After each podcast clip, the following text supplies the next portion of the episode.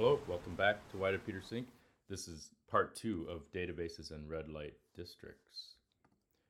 The fringe, which we were talking about last time, can always be found. Just pop down into your corner bar or nightclub and it will be there tonight. Likewise, in our own individual lives, we have an exploratory fringy phase, or phases, plural. Or maybe you lucked out and went straight from middle school into grandmotherly virtue, but I didn't. And if you doubt that we need to explore, that each of us has to, and the corner bar or the nightclub doesn't prove it to you, just take a stroll through a humanities building at any university and witness future moms and dads who are actively calling for revolution. These same world changers in less than a decade, we'll be climbing corporate ladders, carting kids around, and defending and protecting the very institutions they want to see collapse. They may even be worshiping in a church and witnessing to you like hypocrites like me. The age of reason, or the loss of innocence, almost demands exploration. For if we don't at least taste the fruit of the forbidden tree, then the desire to gorge will likely emerge twisted and deformed somehow later on in life. I cannot help but see this in the Garden of Eden story and in Jesus' own repeated reference references to being reborn and returning to the faith of a child. Maturing in plants and animals requires massive change and emergence, and for us, it requires asking questions and facing the great questions of life, as in, why am I here? and where am I going and where did I come from and what is real and what is true, what is good. Then once you get through that post-adolescent idealistic phase, uh, that period of time, and wake up a parent, you know why you are here. Parents confuse childless adults in this mindset all the time, and the childless adult can never fully understand what it means to be a parent unless they themselves have a child. It's a bridge too far to cross. You can see this every time you're on an airplane and a, a child is crying, and the young career man or woman next to you is very irritated about the crying of the child, but the other parents on the plane think it's kind of cute. It's that's the bridge that's too far to cross, and you cannot understand it until you've raised children. The great questions in life are answered by doing what you are supposed to do. It's really simple in the end. And Jesus said things that were so obvious that it seems bizarre that God Himself had to come here and tell us. The secret is this we need to grow, to marry, to have a family, and then return to our Creator. In the beginning of our life, our body reaches while our soul is quiet, and in the end, our body quiets while our soul reaches. Those little clones of yourself called children provide the answer in the middle of life. Staring up at you with their big eyes, they need you to provide dinner. And while you cook, you might grumble, but that is the meaning of life. There is a very simple saying from Jesus that captures it all If a grain of wheat dies, it bears much fruit. The wheat must die to fulfill its purpose, which is what? Well, obviously, a wheat plant is not intended to live forever, or there will be no more wheat. If a wheat plant remained locked in adolescence, no wheat seeds would form on top. If it doesn't bloom, there's no seeds. And that's called a dud. Now, there are very different causes of failure to bloom in plants, some of which are not the plant's fault, but have more to do with the environment, soil, timing, various things, inputs those plants suffer the same burden as people who cannot reproduce. And for people who want to, this is an awful situation to be in, an awful realization. It wakens you to a yawning gulf of time ahead of you where you know having kids was what you wanted and you can't. However, today we have something different happening where there are many healthy plants, people, who choose not to flower, who refuse to bloom by choice, this is a very different kind of problem than those who cannot bloom because of a physical or environmental reason. Those who want to have children but cannot must bear a kind of suffering that the perpetual adolescent by choice cannot understand. The purpose of a wheat plant is to give itself up in order to make wheat. That is the answer. That is the secret of life. It's not what Faith Hill tells us in the country song, The Secret of Life, a song that has always confused and eluded me of having any insights into any secret of any kind. The secret of life is not Monday Night Football and a good cup of coffee, as Faith Hill claims. The secret is living to maturity and then dying to self. The secret of life is giving yourself away in the end for your spouse, your family, your country, but ultimately for God. Monday Night Football hasn't even been around for 50 years yet, but for 30,000 years, humans have survived and replicated without football. Even the idea of a good cup of coffee is only about 500 years old, so there is no case to be made that the secret of life has anything to do with Starbucks or Folgers. Our lives have the exact same purpose as that of animals and plants and even skin cells, in that we are to grow, survive, reproduce, and die. Is that hard to hear? Yes. How can death be something to celebrate? It's because we forget this rudimentary fact. Jesus had to remind us of something so basic that the simplicity of his profound message is incredible all by itself. The reason that pride is the root sin of all disorder is because it drives us away from our telos, our purpose, so that we think our life is about our moment in the sun and not our children and living through the seasons of life. The reason the shiny one, the serpent, convinced Eve to eat the apple was by telling her that she would become like God. That's the whole story of sin. When we desire what is not ours to have, what is not our purpose, then we get out of season. We become a cancer cell, which is a little structure that rejects that there is a season for all things. And we'll read Uh, a line from Ecclesiastes chapter 3, verse 1 and 2, or from the Byrds' song, Turn, Turn, Turn, if you're more familiar with that version from what, the 60s.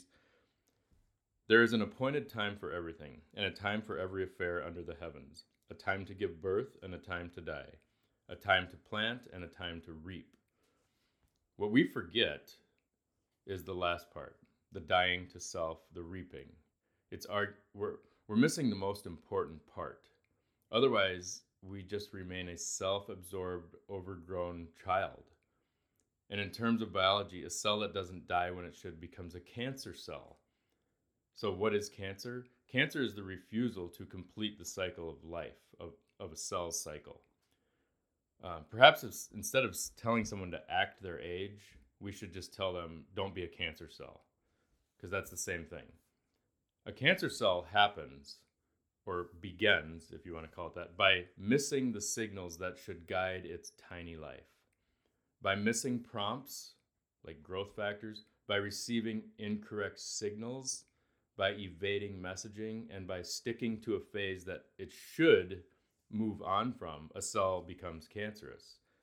Like plants, this can happen due to environment and nutrient issues, but the story is the same. You can blow up this metaphor like a balloon into the life of a person that refuses to grow up or gets stuck in a rut or is forever seeking or thinks he will live forever. A normal cell knows that unless a grain of wheat diet cannot bear fruit. But a cancer cell declares, I am the fruit. And by losing its telos, its purpose in the body, the cancer cell proceeds to kill the body. This is what sin does Cancer is disorder, and sin is our cancer, founded on our pride, telling us that we are the fruit, that we are the good thing, we are the God who should live forever. Pride is always what causes us to miss the signal, to evade the message, to get stuck in a phase, and to think that our ego is what life is all about. The simple falls of Genesis, the fall of man, um, that seems so childish, childish, so mythical. There, these things are apparent in our own lives and in our own neighborhoods if we just take a minute to observe. The more we try to pretend the fall doesn't exist, or conversely, the more we affirm ourselves as being beautiful and perfect in every single way, the worse it gets. I hate to say this, but the prodigal son, returning to our databases and red light district story, the prodigal son actually needs a place to go get drunk and try to hook up with the ladies. So, so does the woman at the well. If you're familiar with either of these parables, the prodigal son takes his money from his father, goes and lives a drunken life, wastes the money, spends a lot of time on prostitutes, and then comes back. The woman at the well is someone that Jesus encounters, and she has five or six husbands, and Jesus sort of narrates her whole life back to her, and he tells her that he loves her, that he's the Messiah, and her whole life has changed radically in that moment in one of the greatest conversion stories, maybe even better than the prodigal son's conversion story. The woman at the well is one of the greatest stories in all of the Gospels. Now, both the prodigal son and the woman at the well are lost souls. But if we never get lost, we'll never be found. So, in the end, both of these people, the prodigal son and the woman at the well, are cured by their excess. They can't be healed until they either outlive or fully explore those empty desires. This is the, a great contradiction. They, the illusions offered by pleasure, honor, wealth, and power seduce us. And some of us come to realize the falsity of those things faster than others. But those who go astray will be the first ones found. In fact, how can you be found unless you were lost in the first place? Those who never leave may never realize that they are lost. You can lose sight of God in a one room apartment just as easily as you can as a highway drifter in a metal band or something. Um, it doesn't take much to lose sight of God. In fact, those who are often closest to God are sometimes lost, but just never realize it. And that's the story of the Pharisees in the Gospels. So, yes, the prodigal children, the prodigals, they could pray it away, but they don't. They won't. Some seed of rebellion and exploration is planted in our minds that must be explored and then exercised. So you have to watch for the signals of when it's time to get off that path, when it's you're being told. It's like the cell being told, here's a here's a signal. It's time to under, enter into apoptosis. You need to or you need to go undergo mitosis. You need to you need the next step of your life must be taken. You can't keep doing this thing that you're doing. Most of us uh, I should say, most of these prodigals, um, cancer cells, are guided down the wrong path, but some of us go searching for it. And this is where Jesus warns those who mislead the little ones. So Jesus has this dire warning for, for people that lead other people, especially children, down bad paths. That's one of his uh, chilling statements of if you are leading children away from God, if you are doing things to take them away, you know you'll have a millstone around your neck. It's it's scary. Um, as far as learning how to pray, you know the prodigal son, the woman at the well, if they just learn to pray, they might come back. If they learn to ask for help, then the Holy Spirit would come to them. But how many of us are even taught this today of how to do that?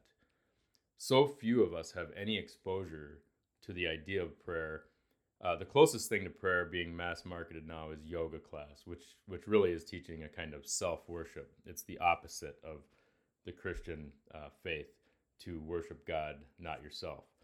It's the it's the flip. So there's really nothing that can unite uh, yoga to the Christian worship, unless you're somehow doing yoga over a crucifix or something. I don't know how you can merge it, but the prodigals, the ones who stray, they can't get to the idea of prayer because they don't know the way there. And for many who are lost in the search, even if they did know, they won't do it until they are ready. And St. St. Augustine said this famous line Lord, let me be chaste, but not yet. He just wanted to keep sinning for a while. That's kind of how it works. That is how it works for for many of us. You know it's you know what you're doing is wrong, but you don't want to stop.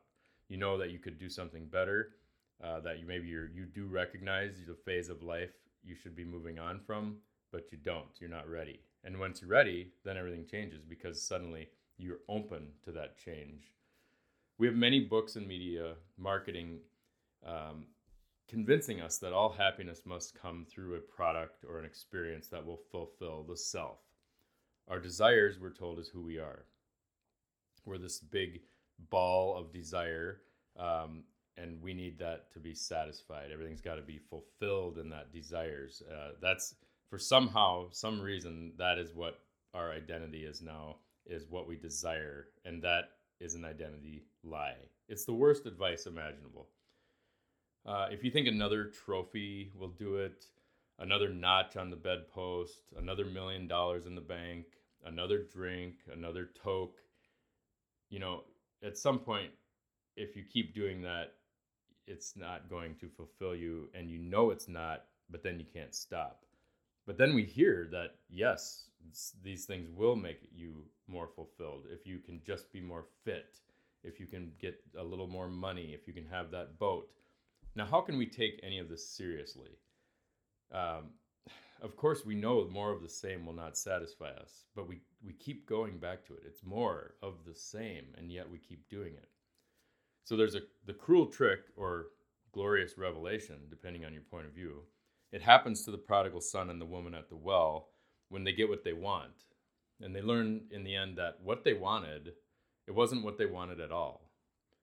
What they wanted was love and the drinking and the sex failed to give it.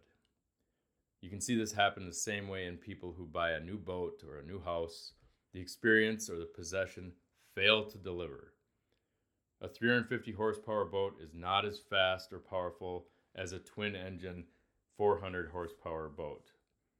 But ne- neither boat will fill the hole that the boat is trying to fill in your heart.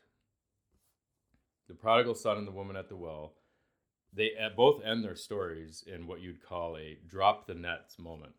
Uh, drop the nets being what Peter and Andrew do when they meet Jesus and realize who he is. They're like, well, we're done fishing and we're following you now.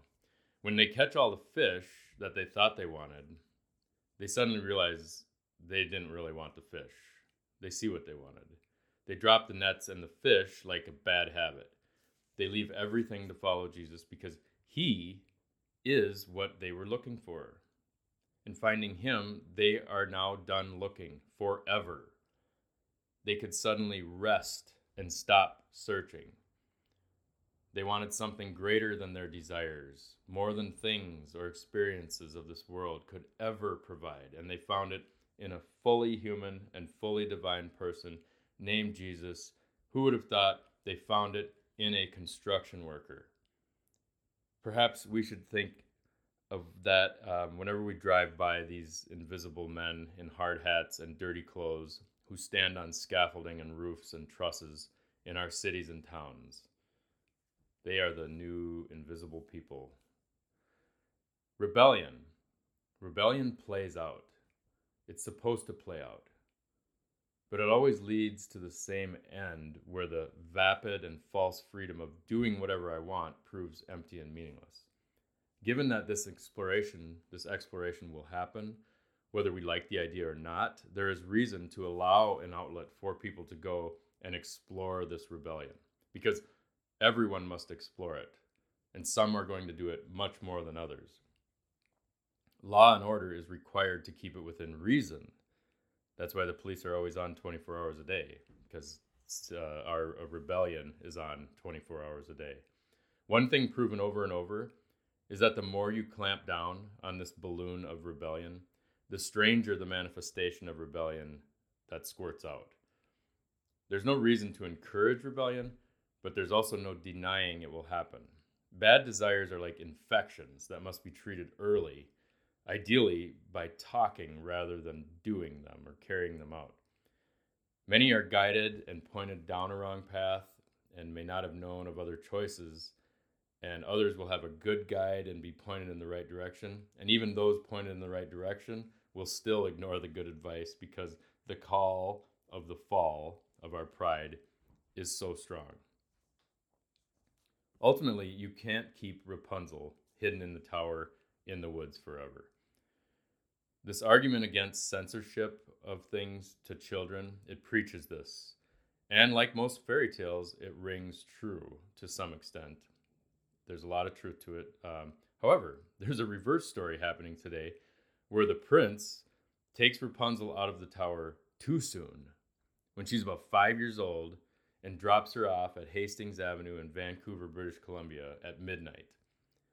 The argument against censorship has created our current state of the world where ideas are arriving in children's brains via the wild west of smartphones way before those brains are ready for it. And now it has been blessed by policymakers in the schools and the government. This too is very biblical, what you're seeing going on. We're seeing the story of Rapunzel where she gets out of the tower around maybe 18 in the uh, in the fairy tale.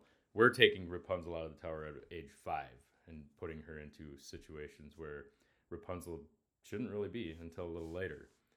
And we've seen this before.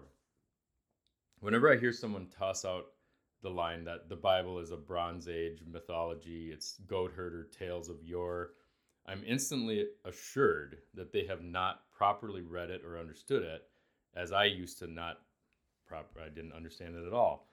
Um, and those people are likely reading Genesis, Exodus, and Judges as science or history books rather than as a tour through the heart of every human who ever lived. Giving dangerous things to people before they are ready for them is one of the primary ideas in the Garden of Eden, where Adam and Eve are told that they can skip all the steps of growing to be like God. They are promised a shortcut. And who doesn't want that? That's our nature to take the easy route, to cut the corner, when faced with preparing a, let's say, a proper dinner or microwaving a frozen pizza, I'd probably choose the latter. I want what is easy, what's available, like right now. And this is what the fruit represents to Adam and Eve. This is the first example of our modern's obsession for instant gratification. They can leap ahead in time by eating the fruit without any need for maturity at all. There's no growth needed. They're going from the age of innocence to God. Like that's what the, the snake is promising. This is the same defense people are offering today for psychedelic drugs as the way to transcendence. The drug is promised as the superhighway to God, but like every shortcut, it comes with unintended consequences. The superhighway does not provide the same journey as life itself, as you will only see the billboards and gas stations, whereas the slow path if you take the superhighway, you might get there faster, but the slow path through the woods gives intangible rewards like grace and wisdom. The nature, you walk, you take the nature walk the slow way, you grow. If you take the superhighway, you don't.